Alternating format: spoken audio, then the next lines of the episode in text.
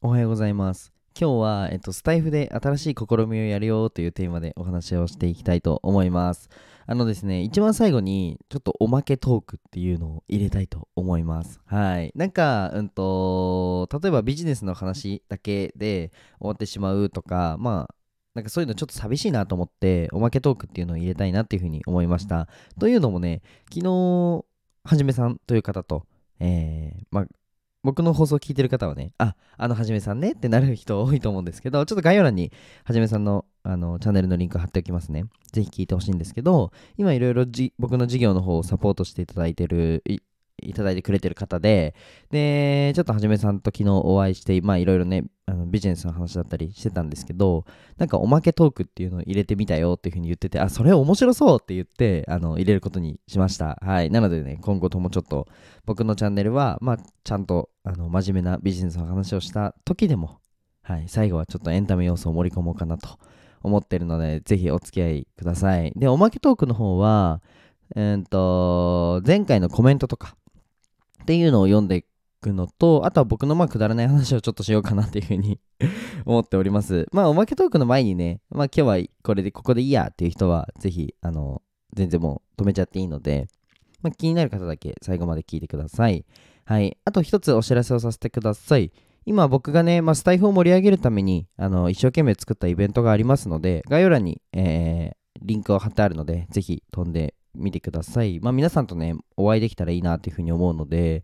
あんまり僕リアルイベントっていうのをやらないので、ぜひね、ちょっと会いたいよって方がもしいてくださるなら、まあ、美術館の時にお会いできた方もいるんですけど、まあ、美術館行けなかったよって方もいらっしゃると思うので、ぜひね、あの交流会でお会いできたらいいなっていうふうに思います。じゃあ今日の、えー本題というか、そう、おまけトークについて話そうかなと思うんですけど、なんか、ちょっとここの、この挑戦についてお話ししようと思うんですけど、例えば、なんか僕の、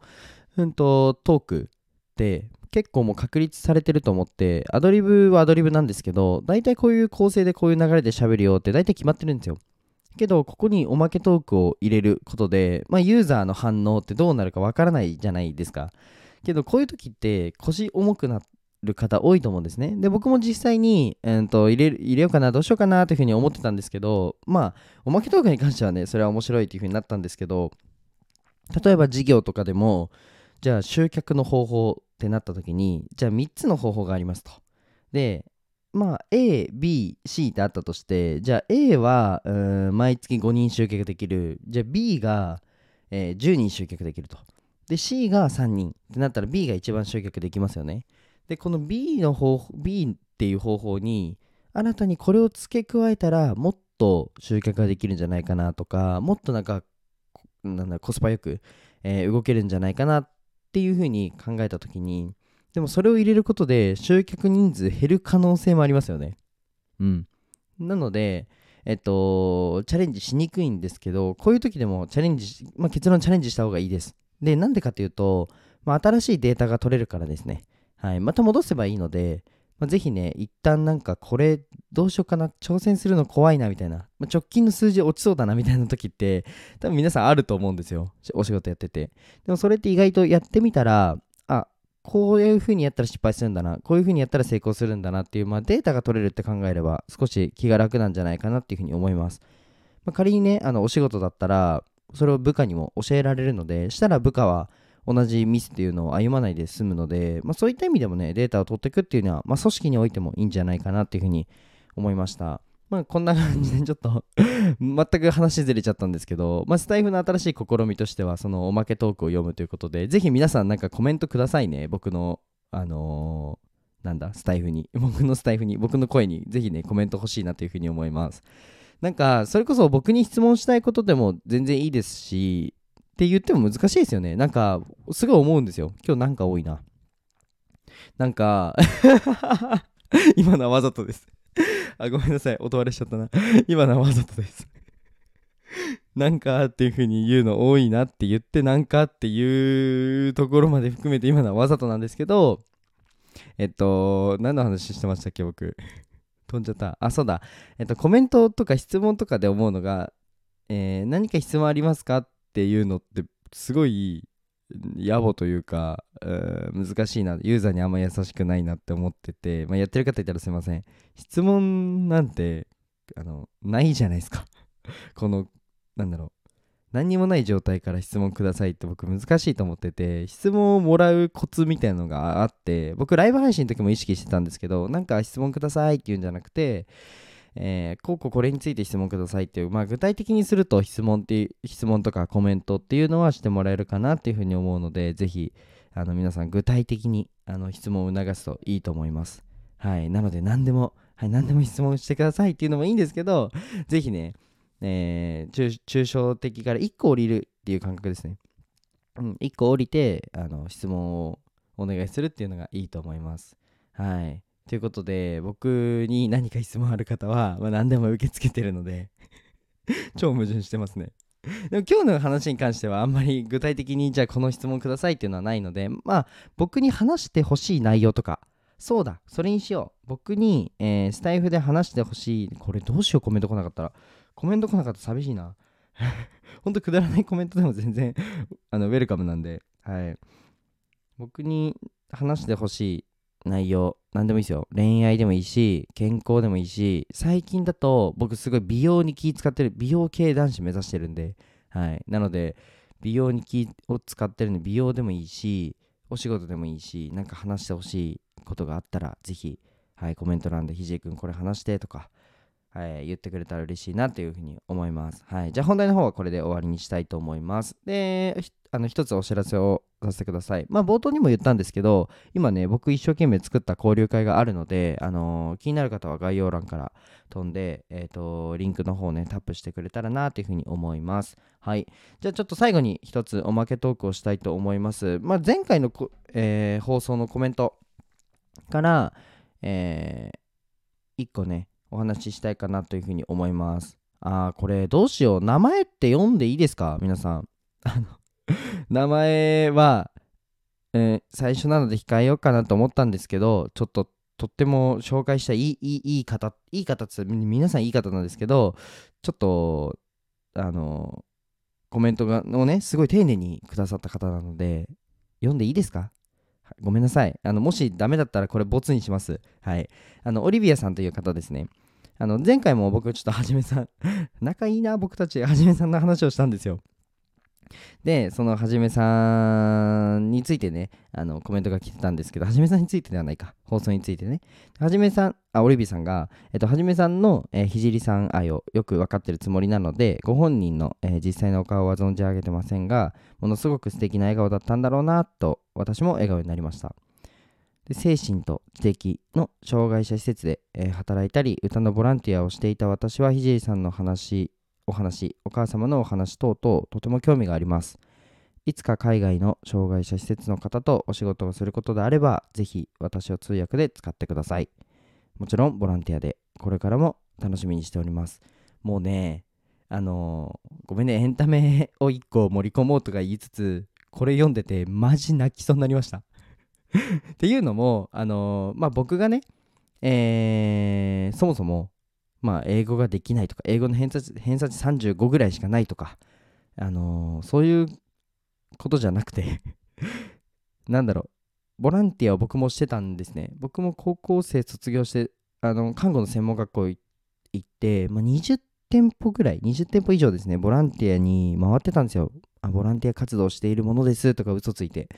でトイレ磨いたり一緒に筋トレしたり施設のことねいろいろやってたんですけどちょっとその時のことがもうめちゃくちゃ思い出して思い出したんですね。で僕みその施設で出会った子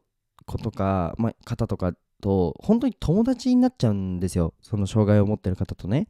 で毎回毎回ハグしてバイバイって言ったりなんか一緒にコンビニ行って本当施設って結構まあ闇の部分とかもいろいろ見えてきてうーん、まあ、外に出れないと、まあ、何か問題が起きたらっていうので、まあ、防衛に入って外に出れないっていうのがあってでスタッフの人数も限られてますから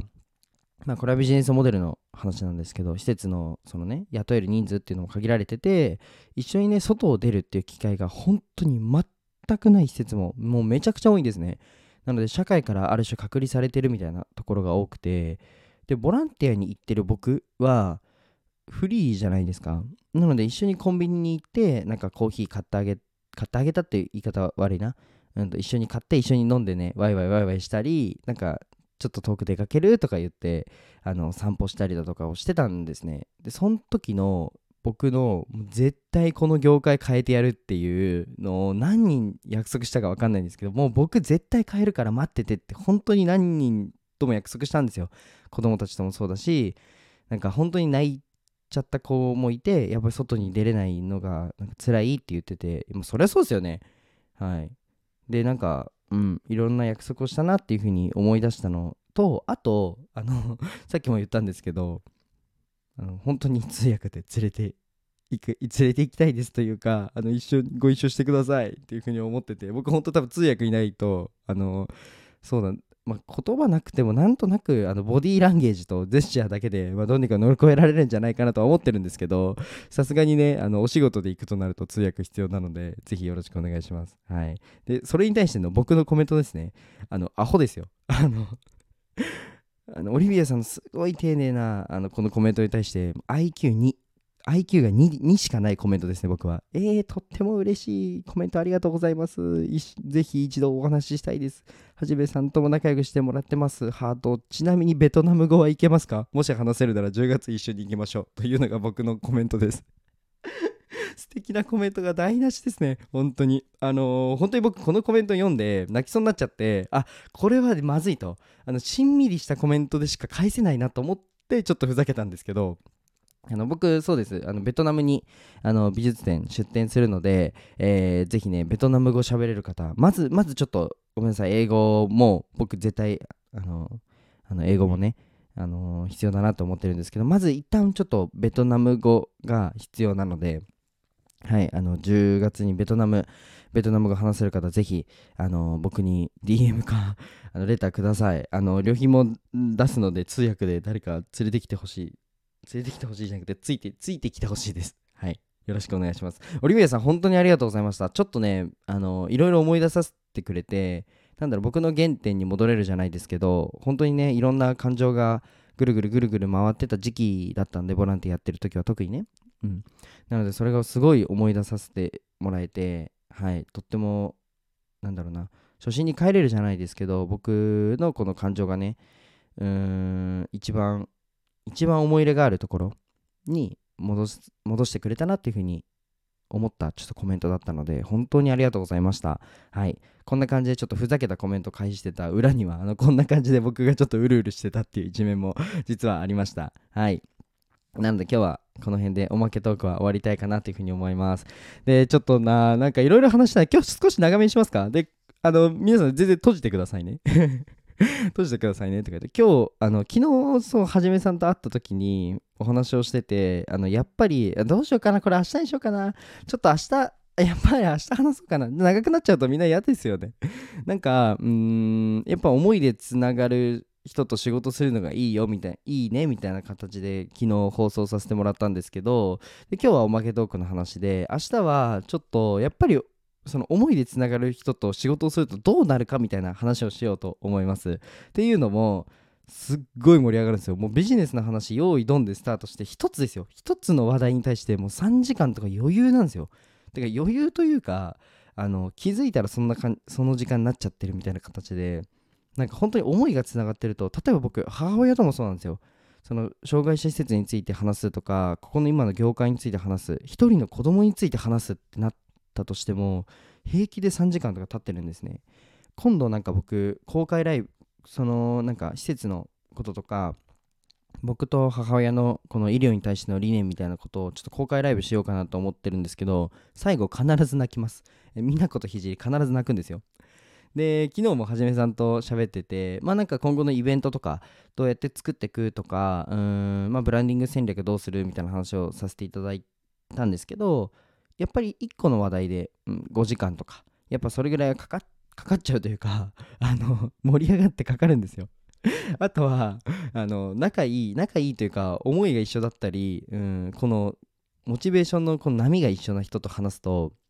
あの全然関係ないくだらない話でももう12時間なんなら3時間4時間5時間と話してしまうんですね。なので はじめさんと僕が仕事の話から脱線すると本当にお互い止まんなくて終わらないんですよ。